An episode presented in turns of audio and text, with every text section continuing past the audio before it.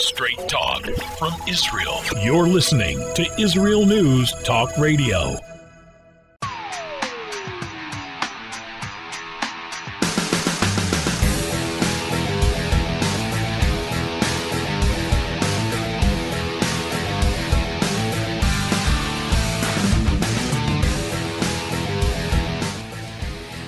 Listening to the Tamar Yonah Show here at IsraelNewsTalkRadio.com. It is Sunday, 4 p.m. Israel time, 9 a.m. U.S. Eastern time. We are live if you're listening in that time frame. And you can join in on the show. You can call in. Our numbers are on the top of our homepage at IsraelNewsTalkRadio.com. If you want to weigh in on any of the issues that we're talking about or ask a question, that's where our numbers are on, on IsraelNewsTalkRadio.com at the very top of the page.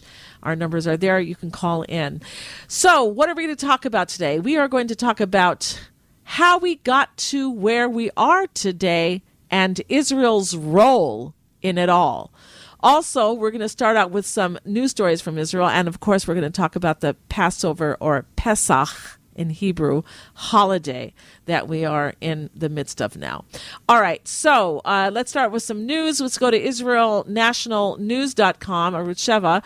Netanyahu, Prime Minister Netanyahu says there is a basis for real dialogue and an agreement. This after he postponed the bill on. Uh, the uh, judicial reform. The prime minister said during the weekly cabinet meeting that a compromise for a broad agreement on judicial reform is possible. Well, we shall see. Not not so many people are so optimistic about that. Also, a Hamas terrorist shooting attack Okay. A Hamas terror shooting attack on the Temple Mount has been foiled thank God. An Arab resident of Jerusalem was arrested for plotting to shoot at a bus carrying police officers in the Temple Mount area after receiving orders this from his terrorist upper echelon, as part of the investigation by the Shin Bet, Israel's, I guess, interior security, like it's kind of like the FBI, the Shin Bet, and the police. It was revealed that a 21 year old named Omar Abedin an Arab, belongs to the terrorist organization Hamas, and that he took part in Hamas activities within the Hamas identified student cell at Birzeit University, located in the area of Ramallah. It's just a a uh, 30 minute or so drive, by the way, from the northern tip of Israel's capital city of Jerusalem.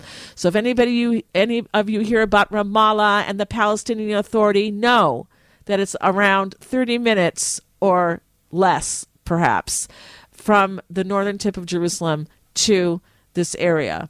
So thank God he was caught before he could carry out this terror attack. Okay, and we have as our guest coming on now, we have Dr. Mordechai Ben Menachem to talk about how we got to where we are today and Israel's role in it all. Dr. Mordechai Ben Menachem is a researcher, former lecturer at Ben Gurion University. He's authored over 80 books. I should say 90 books, and he's got another one that's being published this week, perhaps, uh, and 400 research papers on science, history, and more. He commentates on Middle Eastern world issues. Welcome to the show, Dr. Mordechai Ben Menachem. Thank you. All right, so where would you like to start? I want to start with World War II. Let me briefly go over a little bit of the history, and I'll make a couple of statements ahead of time before I go over this history, just to give people the framework of what, what it is I'm talking about here. First of all, um, evidently or apparently, some people have been less than pleased saying that I speak too much about world affairs and not enough about Israel. You're not listening. I never speak about anything other than Israel. But sometimes you do need to connect the dots. But if you don't know, if you're not aware that the dots exist, you're not going to connect them. Because everything you're saying centers around ultimately to Israel. Absolutely. And that is and I mean that word absolutely. There is no other subject that I talk about. When I talk about the price of gold, when I talk about uh, political issues around the world or state uh, statecraft, etc. I'm always speaking from the standpoint of Israel. People need to be aware of that, perhaps I've been remiss in not stating it clearly enough, but I'm stating it now absolutely clearly. Everything I talk about on this show is always about Israel because that's where I am. That's that's the that's the center of my cognition. Okay. Okay. And the second statement I want to make, and this is also relevant, we've been a lot, seeing a lot in the news lately over the past month or so. The dollar is dead. The dollar is about to die. The United States is collapsing. Forget all this kinds of silly rhetoric. The dollar is not dead. It's not about to die. The United States is not dead. It is not about to die. Are they both under significant strategic pressure? Absolutely. The pressure is very real and it is growing every day. And that's the subject of what we're talking about today. Because when I say where how, where are we now, how have we gotten here, and what's Israel role, Israel's role, I'm talking about overall global strategy. Okay. I, I just want to say that I'm not in that school of thought right now. I do believe that the dollar is going to go down drastically because I see countries around the world saying that they don't want to trade in it anymore. They want to. We, that's exactly what we're going to be talking about. Okay. You're not incorrect. Okay.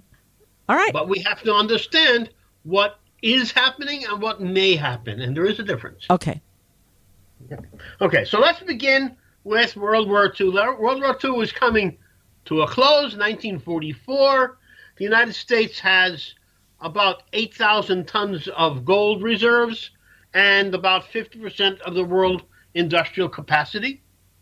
It brings together a group of its allies into a place called Bretton Woods, and they came up with the so Bretton Woods Agreement. We don't need to go into details, but basically the agreement said the United States agrees with its allies, everyone agrees unanimously, by the way, that currencies will be um, um, uh, uh, uh, uh backed up by gold. And the United States did that because the United States was in a gold reserve system. So it didn't, in that sense, internally, there was no change here, basically. But the United States did that because they wanted to not only cement their industrial and military power, but also give it an, a, a third leg of economic power. And it made a lot of sense because basically, since the end of World War One, the United States had been the, the world's arguably, one can disagree with the dates here, arguably the United States had been the world's leading industrial power. And I think that the United States did prove that in its production of war material during World War II. Again, you can one can debate the date of when it when that industrial prowess began. That's not relevant to us today. And then during the 50s and 60s, the United States um, planned and executed brilliantly the world's greatest infrastructure, national infrastructure, the greatest the world had ever seen. Infrastructure meaning roads, railroads, um, uh, uh, uh, airports, uh, electricity, uh, uh, dams, everything. That it, brilliant execution, and the, the infrastructure that the United States created, I would say, up until the, the early '60s, was absolutely not only the best the world had ever seen, but again, it was brilliant execution. It was done on a timely manner. It was done in a in a, a, a, efficient manner, both in terms of costs and everything. Everything was really done very well. And then along came 1971, and the United States decided unilater- unilaterally, without discussing it with its allies, to break the Bretton Woods, Woods Agreement, and it went off the gold standard. And by doing so, it also devalued the dollar. Shortly, relatively shortly after that, began what was called the Arab oil boy- boycott.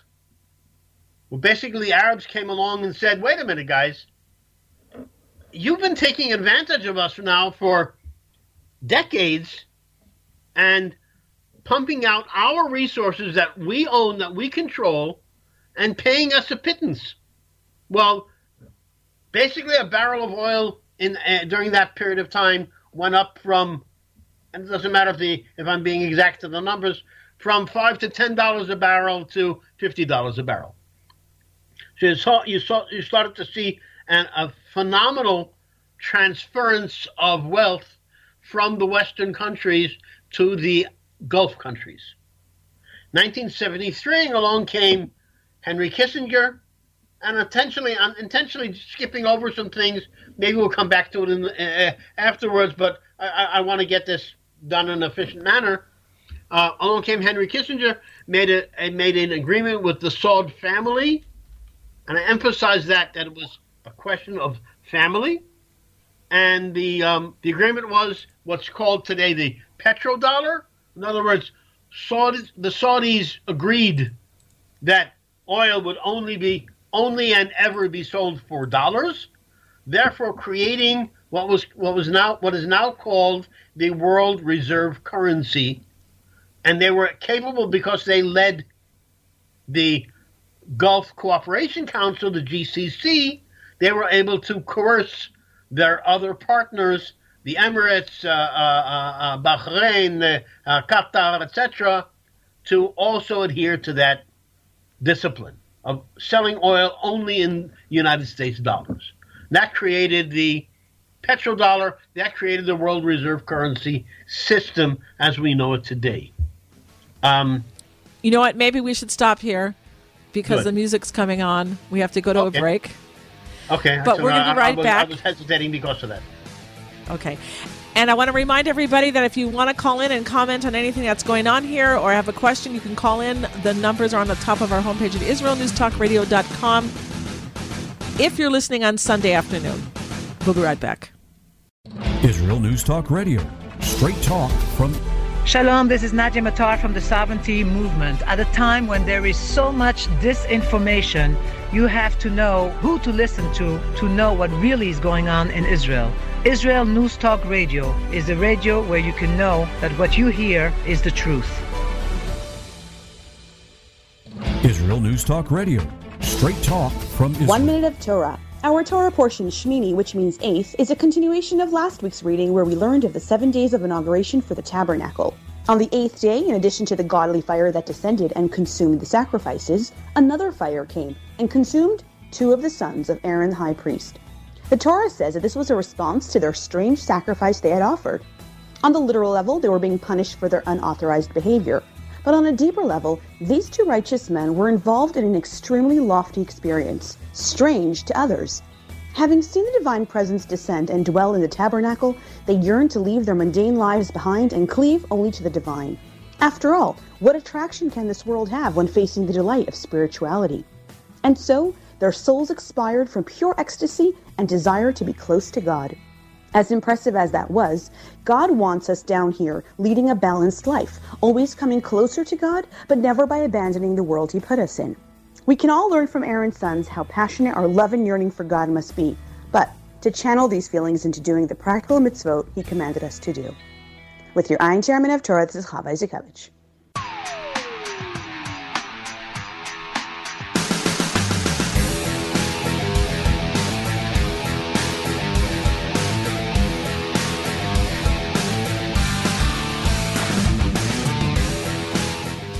All right, we are back here at the Tamar Yonah Show on IsraelNewsTalkRadio.com. We are talking with Dr. Mordechai Ben Menachem, and we're talking about the dollar right now as it pertains to the world, which will eventually pertain to Israel, of course. And uh, why don't you continue where you left off? Okay, so uh, along came Henry Kissinger, made this deal with the Saud family that the the, the um, uh, uh, uh, uh the Saudis and uh, the rest of the Gulf Cooperation Council would sell their energy only in dollars. And in return for that, the United States agreed that the Saudis and the other countries in the Gulf Cooperation Council would be protected by the United States. In other words, all security issues, and I emphasize the word all, security issues were on the United States. And the United States, it was basically for the United States, it was a ph- phenomenal deal because in parallel with this, they were also selling these countries uh, uh, uh, um, uh enormous piles of, uh, of, of, military uh, materiel, weapons systems, and etc. Many of which never worked, by the way. So a lot of the times they were selling them bluffs, but they sold them, and the, and the Saudis and the others paid for them because they also figured it was a very good deal. It was a, a classic deal where both sides get exactly what they want, and both sides were very happy with the deal.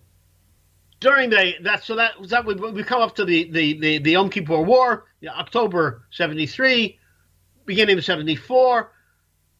Then came 1970, 70, uh, uh, uh, the, the middle 70s. The government in Israel changed for the first time from a uh, basically a socialist concept of government to a government of, of free market economy. And from that point on, Israel began to change its economic um, uh, uh, structures from a semi socialist structure to a totally capitalistic structure. I remember that. And what that meant was that Israel, on a practical level, began to attract American technology companies to invest in Israel and to set up in Israel. Now, I should backtrack just for a moment and mention that IBM was the first of those companies to arrive here. They arrived here in the 50s because, and this is a very delicate point, but people need to understand exactly what I'm saying, so please listen carefully. IBM during the war was an eager supporter of Nazi Germany. When they found out what they had done, and this was T.J. Watson himself, T.J. Watson Jr., who was the head of IBM for a long time, and he was a brilliant man.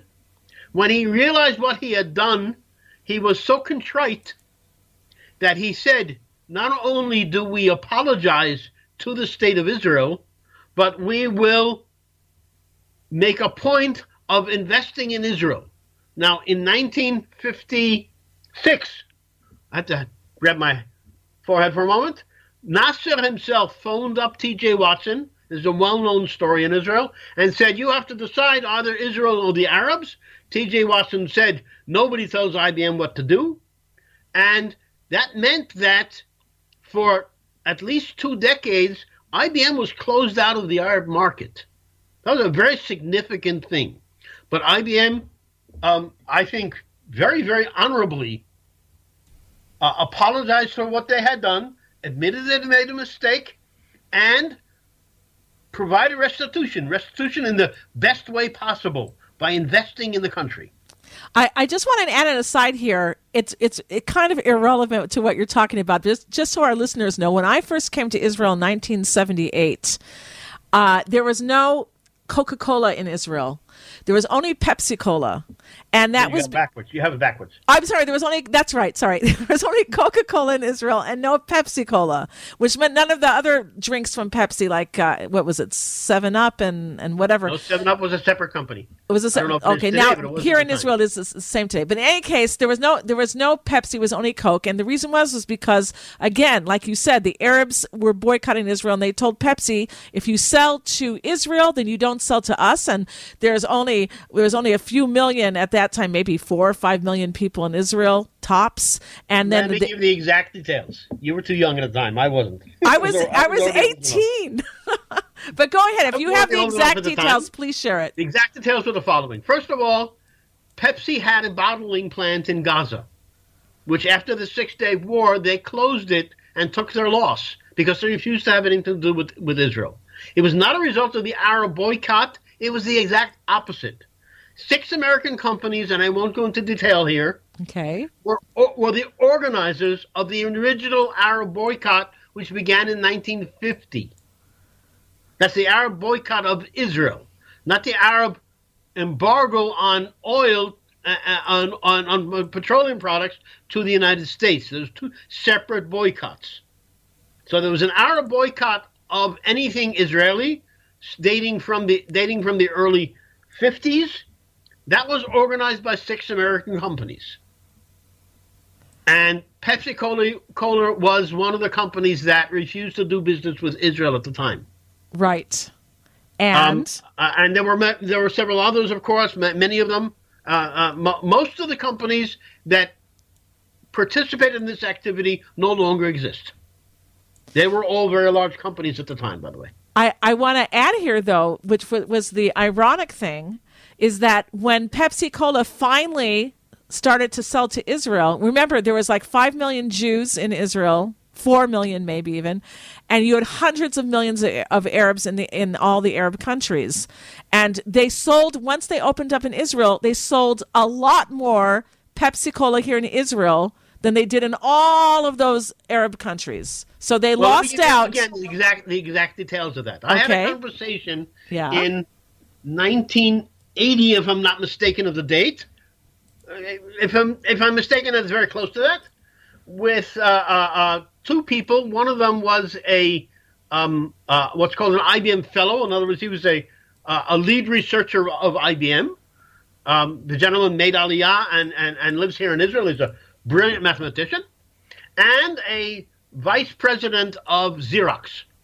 Xerox was one of the companies that refused to do business in Israel because they were doing business in um, uh, in the Arab countries. Right.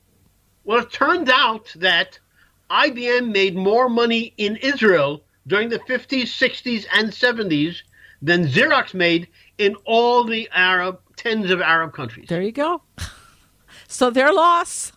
yes. Okay. So, All right. So let, let's go back so to your topic. On with the timeline here. Okay. So we've come to ni- the 1970s, 80s. Israel's building this uh, uh, uh, uh, stature of attracting American companies. We have companies like, as I said, IBM was the, was the, was the first one, but then you also had Motorola, Intel.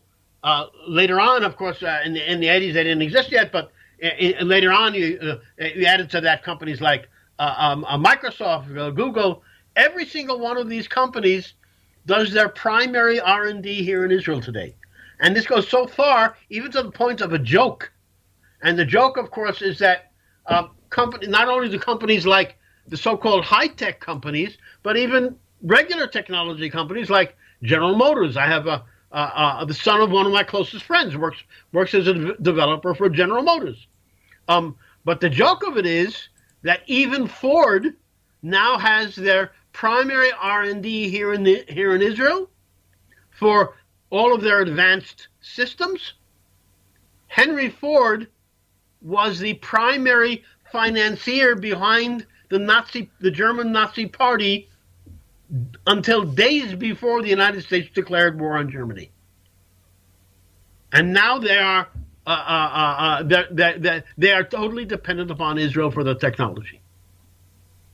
So we're talking about Lockheed Martin, um, uh, uh, General Motors, I said, Ford, just about any significant American technology company, whether it's high tech or middle tech or whatever you want to call it tech, they are here in Israel. Johnson and Johnson, um, etc. The, the, list is much too long to even to even imagine to list it.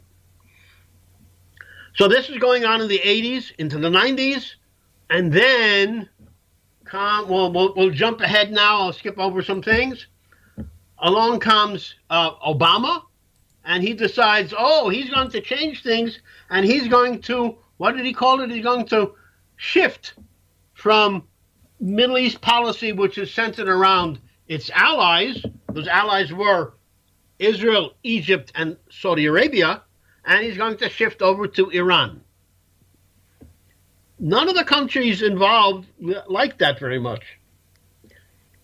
They were all very much, very strongly displeased. And then came 2019, the uh, um, uh, Trump administration. Iran attacked Saudi Arabia oil infrastructure, taking out basically 5% of world oil. The United States at first did nothing. Now remember, the United States had been selling all sorts of military systems to Saudi Arabia. One of those systems, for instance, was the, the Patriot system, which is an air defense system. It didn't work. Patriot system has never worked. It's a, it's a garbage system. It always has been. I've audited it twice. I can give you de- excruciating engineering details if we had the time and the and the, and enough discuss to do it. No, we only have about ten seconds or twenty seconds. Go ahead. So then the, uh, the, the, the, the, the Trump administration went to Saudi Arabia and said, "Okay, we will fix this. Let's go and we'll talk about that when we get back to the break. Okay, so we are going to be back. And again, our numbers are on the top of our homepage at IsraelNewsTalkRadio.com if you want to call in, if you're listening on Sunday, Sunday afternoon Israel time, or if it's the morning time, U.S. Eastern time between 9 and 10 a.m. Otherwise, this is a replay of the show. We're going to be right back, everybody. Israel News Talk Radio, straight talk from Israel. Where can you get the inside news on Israel? At Israel News Talk Radio, we're dedicated to sharing Israel's inside story with the world by providing our listeners with news on Israeli politics, current affairs, and Israeli Jewish culture. The Israel News Talk Radio homepage also provides you, the listener, with useful information at your fingertips. Our radio programming is always accessible and on demand. We operate absolutely free of charge for everyone, everywhere. If you love what we do, partner with us now by becoming an Israel News Talk Radio supporter. With your support, you'll be inscribed on our Israel News Talk Radio Wall of Fame. There's nothing like us in the world be part of something great. Israel News Talk Radio, straight talk from Israel.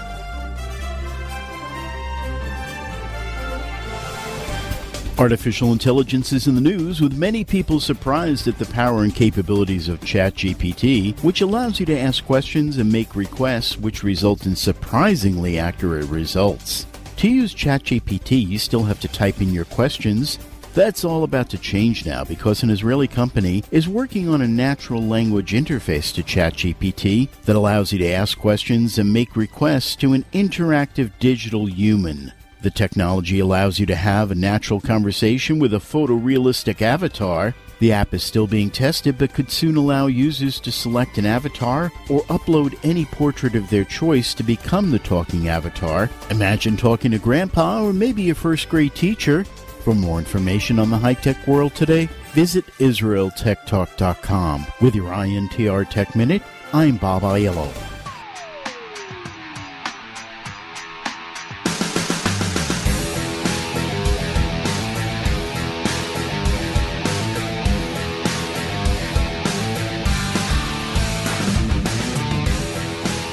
I'm going to do about five and six, and we are on the air. Hi, everybody. You're listening to the Tamar Yonah Show here at IsraelNewsTalkRadio.com. And we're with Dr. Mordechai Ben Menachem, and we are talking about how industries and uh, companies have boycotted Israel, and then when they came and invested in here, they have uh, they flowered. Uh, and go ahead and take it away. Okay, so uh, uh along came Mr. Trump, and, and everyone who was familiar with him knows that I'm not saying this in any way against him. I think he he he he, he tried to do the, the, the responsible and moral thing, and he said to the Saudis, "Look, the truth of the matter is that we don't really have the power anymore to protect you in the way that we did at one time, but we have an ally called Israel who can." So we're going to come up with the Abraham Accords, and you can do a deal with them and we'll help out some way. And so that worked with the um, with, with, with, with four countries. The Saudis were hesitant for religious reasons and uh, and for other reasons, um, but basically the Saudis were in there under the table. They're in the deal, but they're under the table. They're not public about it.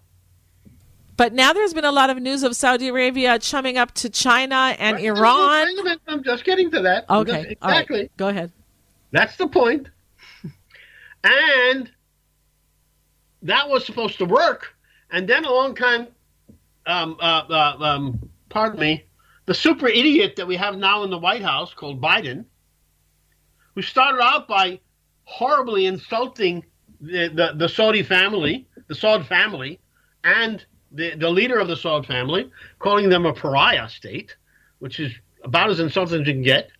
And then to add injury to the insult, he also went in and took back the Patriot system that didn't work anyway, but the Saudis had paid billions of dollars for, and he just went in and took it. And didn't, of course, return the money. So the Saudis are furious with the Americans, absolutely furious. We saw it in that when, when Biden visited there, they, they literally publicly laughed at him in his face.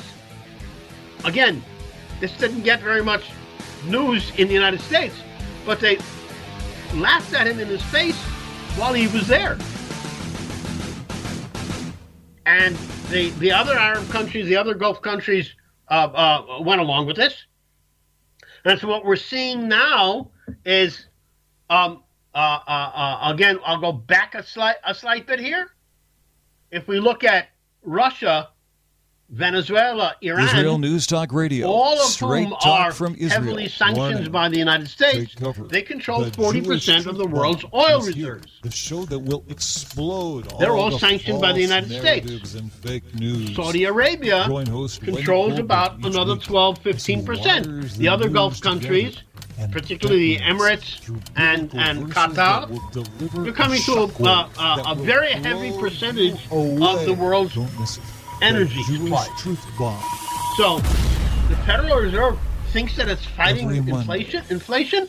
They don't know what they're doing. They have no idea what they're doing.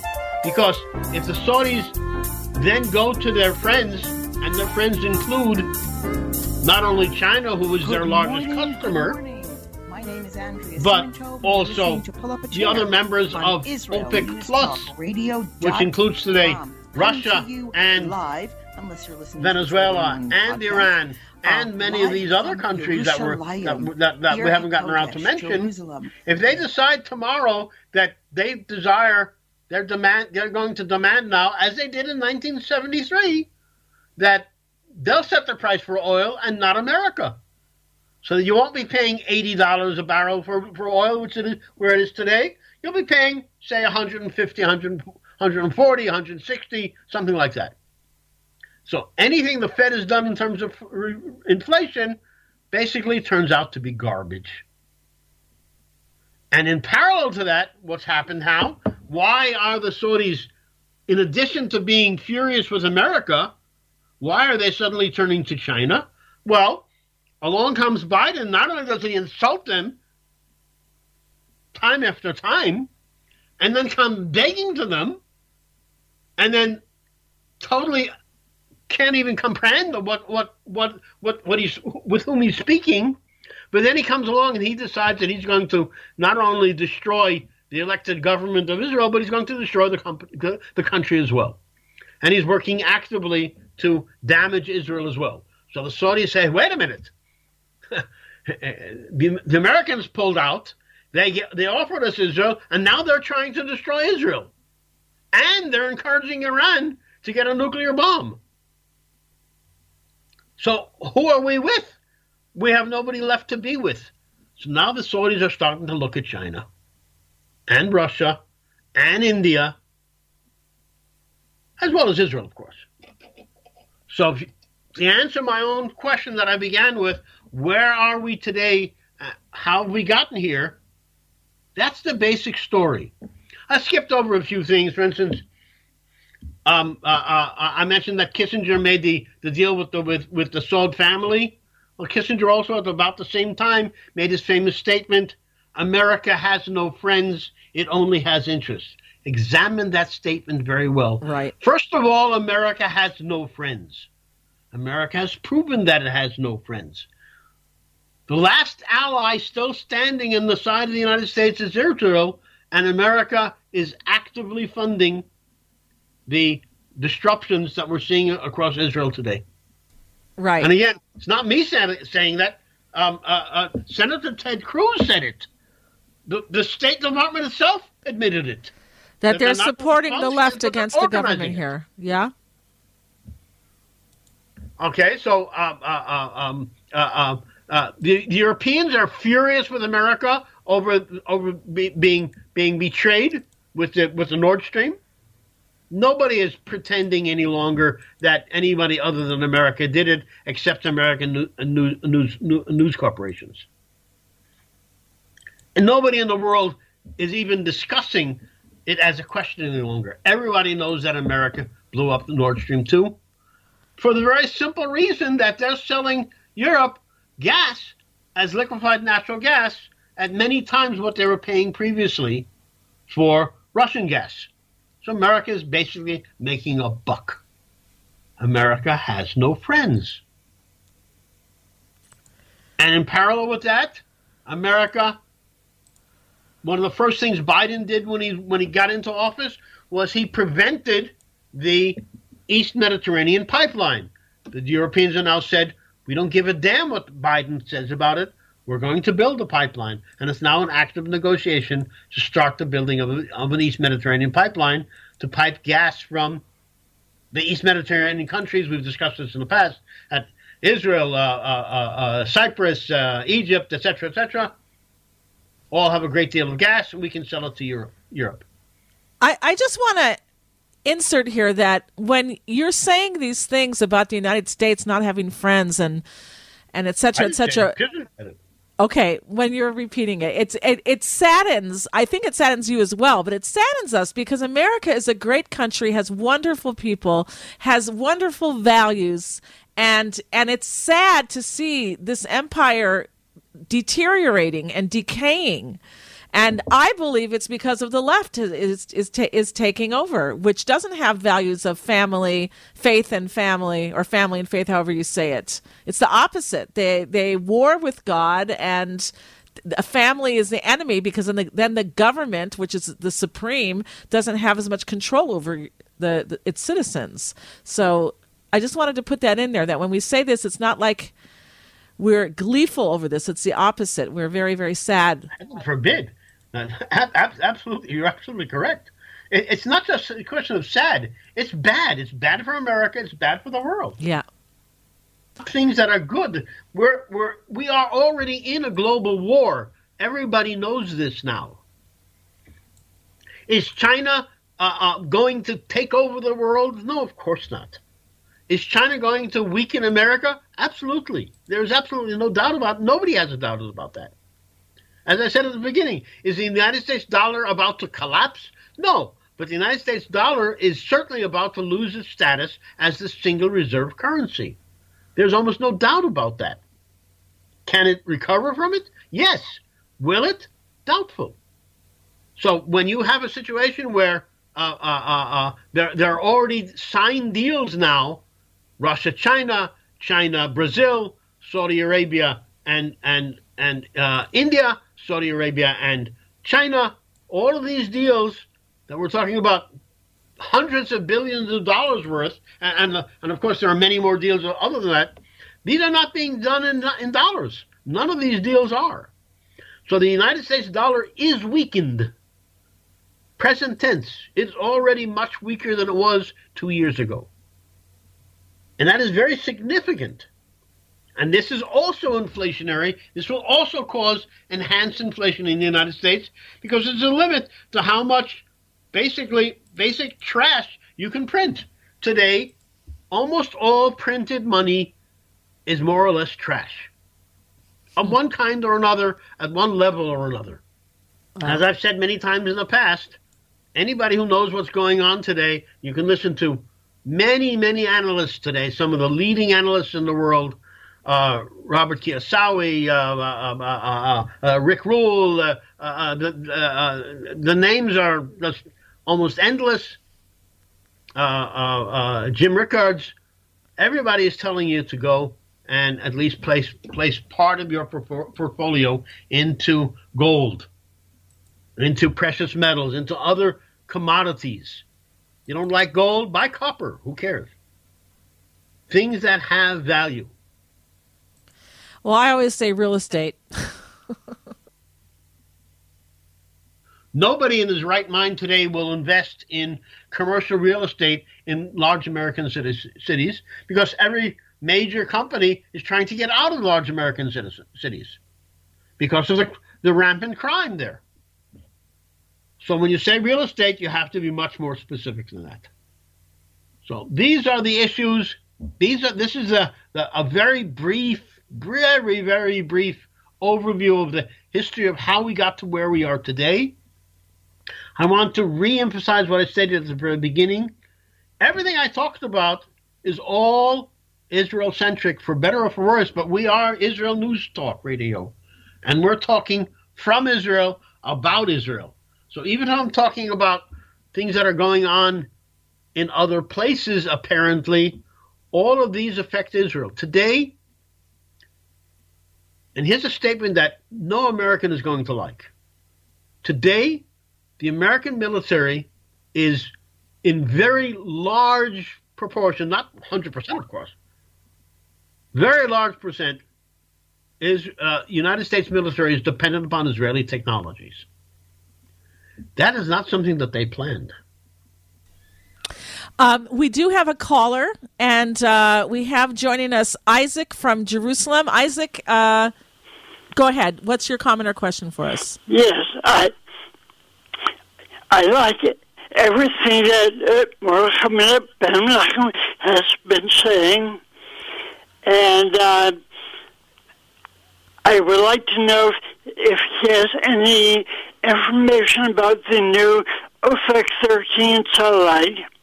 The satellite. If there's any laser um, effects on this, and that's the next step for Israel, for it to be a great superpower militarily, and doesn't know what status the uh, laser technology is doing right now. Okay, the first part of the question I understood. You're asking about the satellite that Israel just shot up in the air. Yeah. And and the Yes, second part was what? If it's going to make us a superpower? If it's going to what was your If that has any laser uh, capability, which I know they're working on, Does it have but- laser capability? Okay. but I think Mordechai Ben Menachem would know because he knows so much, and uh, I'd like to know if uh, this this current satellite could be the solution to Iran uranium. All right, those are good questions. So, uh, thank you for your thank you for your call, Isaac. Really appreciate you calling it in. So, those are good questions. Israel did bring up a, a, a put up a satellite just recently. Dr. Mordechai Ben Menachem, what do you have to say about that? Okay, let, let me say a few things. First of all, uh, Ofek itself is a um, uh, um, uh, uh, uh, uh, uh, uh, what do you call it? Um, a reconnaissance satellite. It deals with things like taking pictures of what's going on around the world. Um, I would be very doubtful. I would be highly doubtful that it would also include that kind of military capabilities. Could we put up a satellite that did have those things? We could. I don't. Maybe we already have. I don't know. If I knew, I wouldn't say, but I do not know. right. Um, uh, um, but I would be. I would very, very much doubt that anything like that would be on Ofek. It would not be a normal thing to do. Satellites, and I've been in very heavily involved in satellites in the past. Satellites are usually um, um, uh, uh, one application. You don't mix applications on a single satellite. You use de- separate satellites for separate applications. Hmm. That's normal in the world today, even though the Ofek se- series of satellites are very advanced. By the way, just to give people numbers, the Ofek satellites today, um, actually, so the, the entire um, um, uh, line of them, can do everything that the American um, uh, reconnaissance satellites to do, and generally speaking, they cost less than one tenth what the American satellites. How cost. is that? How did we do it so ch- so much cheaper? we we just do it a lot better. I mean, as I said, I was a senior manager in the Ofek program for for, for quite some time. You were everything. you You're like No. Mister. it's like how No, long have you lived? that- You must have lived a thousand years to do all these things that you're doing and that you've done. all right. Okay, so we only have a few more minutes. Um, so where do, where do you want to take us? Okay. Uh, um, uh, uh, um, uh, uh, let, let me just continue for one more one more item in terms of what Isaac's question is. As far as I'm aware at the moment, and I'm only getting information from public sources, the laser system is not yet battle ready. It's still in uh, uh, final um, uh, development stages. It's very close to being battle ready, as far as I'm aware, but is not yet battle ready. So I would be highly doubtful if we had it on any satellite. As I said, probably uh, um, uh, very very unlikely it would be on Ofek. I doubt if it's on any satellite. It's too early. This will take more time. Okay. All right. So to sum up everything, where, where do you want to go? Okay. Um, uh, uh, uh, I, I think this is a very fascinating story because people really are not aware of the degree of dependency between states that exist today. In 1950, each different country could be more or less declared itself independent. In, in, in 1999, I and several of my friends around the world did a study if we wanted to open a factory for pencils, how many countries would minimally be involved in manufacturing a pencil? A regular pencil with a graphite core and wooden body, right? Mm-hmm. We discovered that the minimal number of countries that would need to be involved were 11. Really? For wood and lead. And a piece Wood, of metal lead, and rubber. A, a, rubber eraser, Right. little, little bits of metal, Right. etc. The the paint, the paint on it, uh, all the different parts. Yeah. Took 11 countries to manufacture a pencil, and that's was in 1999. And the dependencies have grown since then, not shrunk. okay. So, the world is what it is. It's a complex place.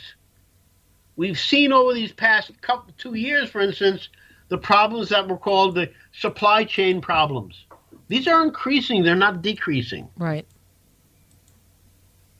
and these problems are getting more difficult to solve. Not because there's any objective reason why they should be, but basically because a lot of the very senior people in many countries, not just the United States, the United States is is is the, absolutely the world leader in mismanagement today, but many leaders simply have no management experience. They don't know how to solve problems.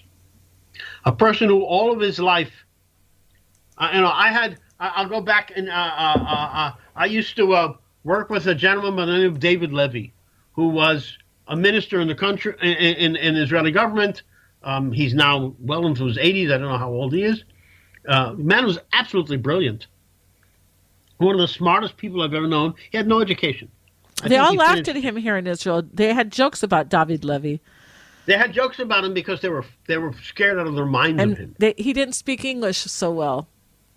That was one of the Yeah, things that they laughed at fact, he did, but okay. Okay. Uh, they, but they made fun of him anyway. Now, Right. this is a guy that he once he was the minister of of uh, of infrastructure, and he asked me something, a question about um, a, atomic energy for electricity, and I presented him with a working paper, and this is a guy who, who never finished high school, and I would start to describe. Each, I, there were eight points on the paper. I would just start to describe it. He would be able to finish my sentences. He was so fast. He was so sharp. But anyway, he was a man who one one of the things he taught me was he said to me one time, "Look, I'm a politician. I'm not an engineer. I'm not a professional model, mo- a manager. I'm a professional politician. You need to tell me what I need to know in order to get the job done. Once I understand it, the job will get done." Mm-hmm. And by the way, he never failed at that. Never. Any job that he had. So If he interesting to hear you say what that. the issue was, he got the job done. Hmm, okay, interesting. But the world today, all over the world, not just in the United States. I mean, when you look at a guy like this, this, this ridiculous idiot, Booty, Booty, Booty Jeg, whatever his name is. I mean, the man is a joke. If you look at uh, uh, uh, the vice president of the United States, everywhere she goes in the world, people laugh at her openly. She's a joke. These are people who have never done anything at all in their lives other than make themselves foolish. And I emphasize, I'm using Americans as examples here, but it goes all over the world. Look at look at Britain. Britain hasn't had a stable government now for years.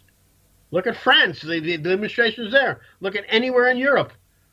There's a massive crisis today throughout the world, particularly the Western world, in senior political management. Which means that you and I, the citizens, the individual people, we cannot depend upon them anymore. We can't depend upon them to manage our lives. We need to manage our own lives, not just economically, but certainly beginning with that.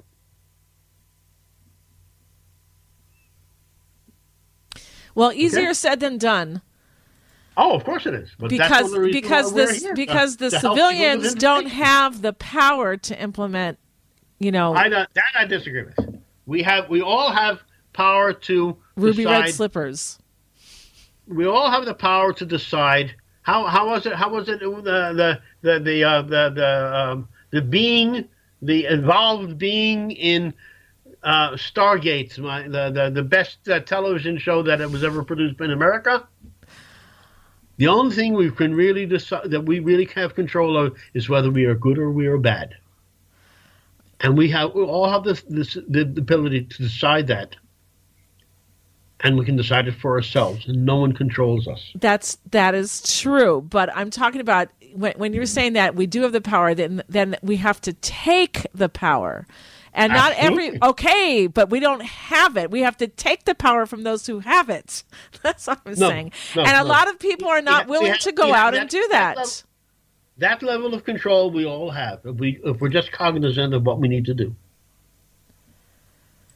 Everybody can decide, for instance, for for instance, on on whether or not they're going to save money or waste money.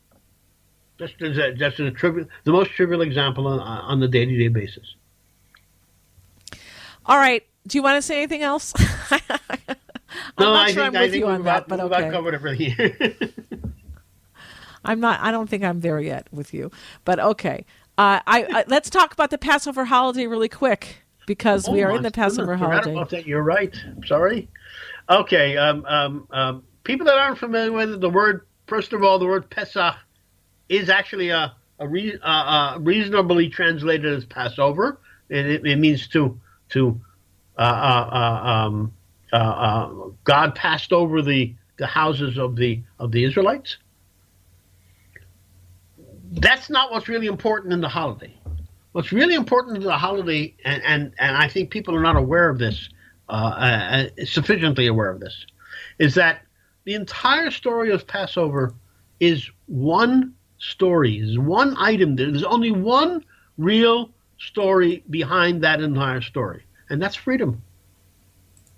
Remember, this is the first time in human history when slavery was abolished. Not just for the slaves, but that they could not have afterwards slaves for themselves.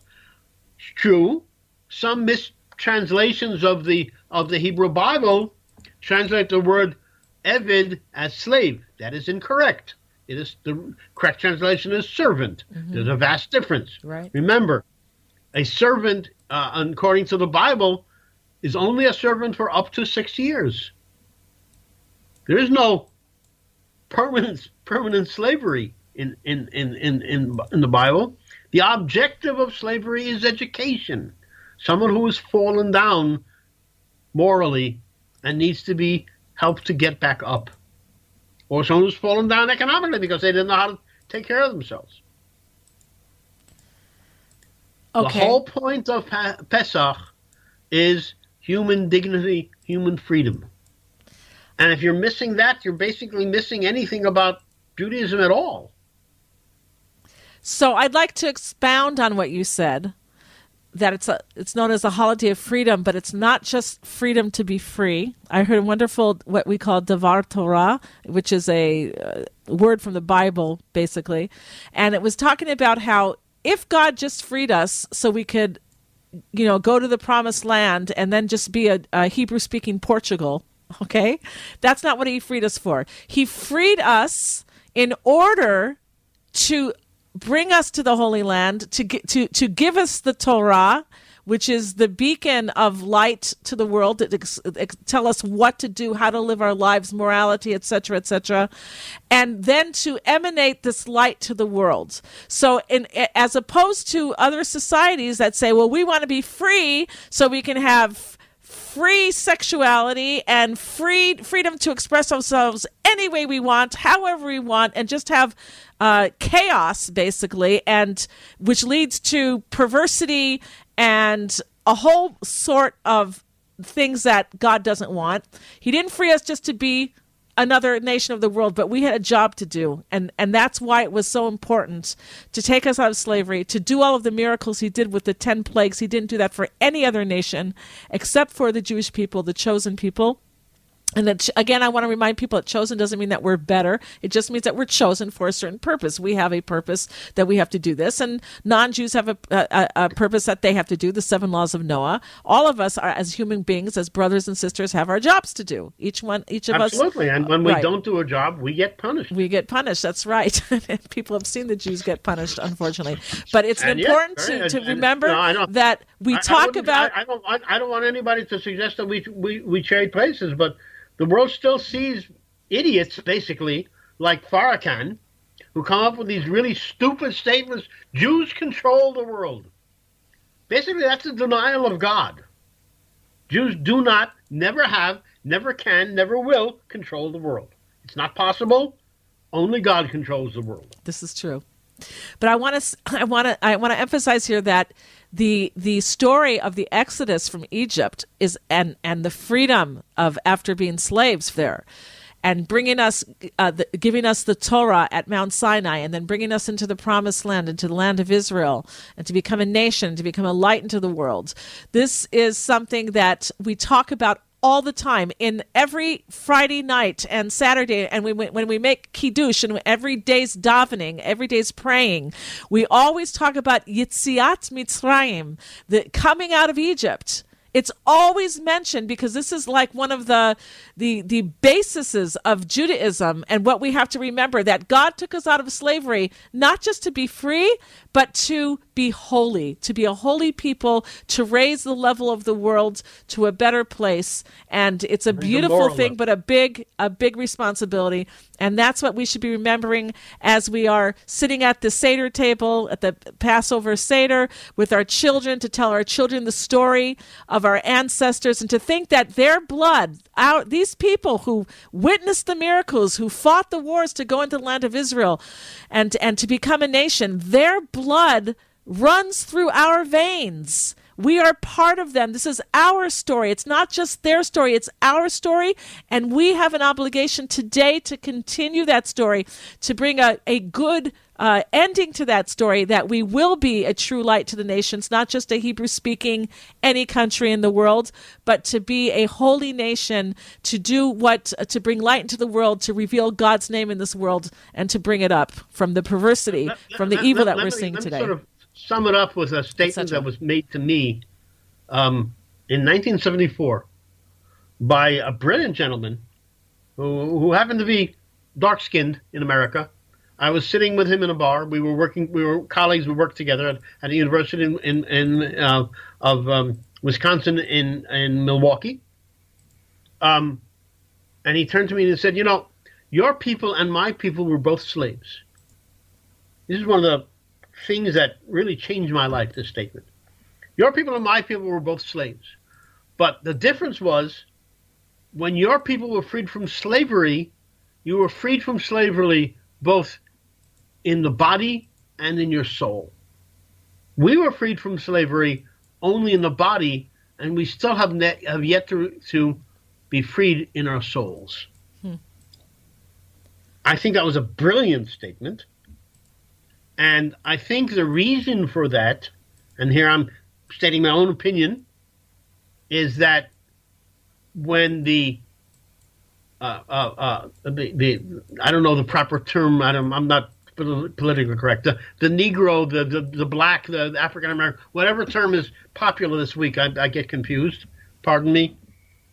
When they were freed, they did not have their own leadership to take them as a people, to galvanize them, to organize them, and to give them a, a, a directed purpose. When Israel makes a mistake and we don't do our job, as I said before, we get punished. When we do our job, if we ever manage to do our job completely and, and Mashiach and Messiah comes, our job is to lead in terms of morality. As I said before, only God controls the world. Anyone who talks about who who who, who, who talks about these ridiculous notions of Jews control the banks or whatever, or any of this other nonsense. You're denying God. All right. And you've got to get you've got to get over that if you're ever going to really be free. Every people in the world deserves to be free. Be free in your soul, first of all. And with that, we wish you a very happy and joyous and kosher Pesach or Passover holiday. And our schedule will be changed a bit. There may not be shows as people are taking off for the holiday, but we will be back to our regular schedule after the holiday. And we will have some new shows during the week, too, probably. So thank you, everybody, for being with us. Thank you, Dr. Mordechai Ben Menachem, for being with us. And Thank thanks you. to all the people who are listening from all over the world. Let me just take a look and see here the Netherlands and, of course, all over the United States and Israel, Canada, Poland, Sweden, New Zealand, Finland, all these places. Wonderful to see you all. May you all have a joyous Passover holiday, a kosher holiday, and uh, may we all be free in order to serve God and make this world a better place. Thank you, Dr. Mordechai Ben Menachem, and thank you all for being with us.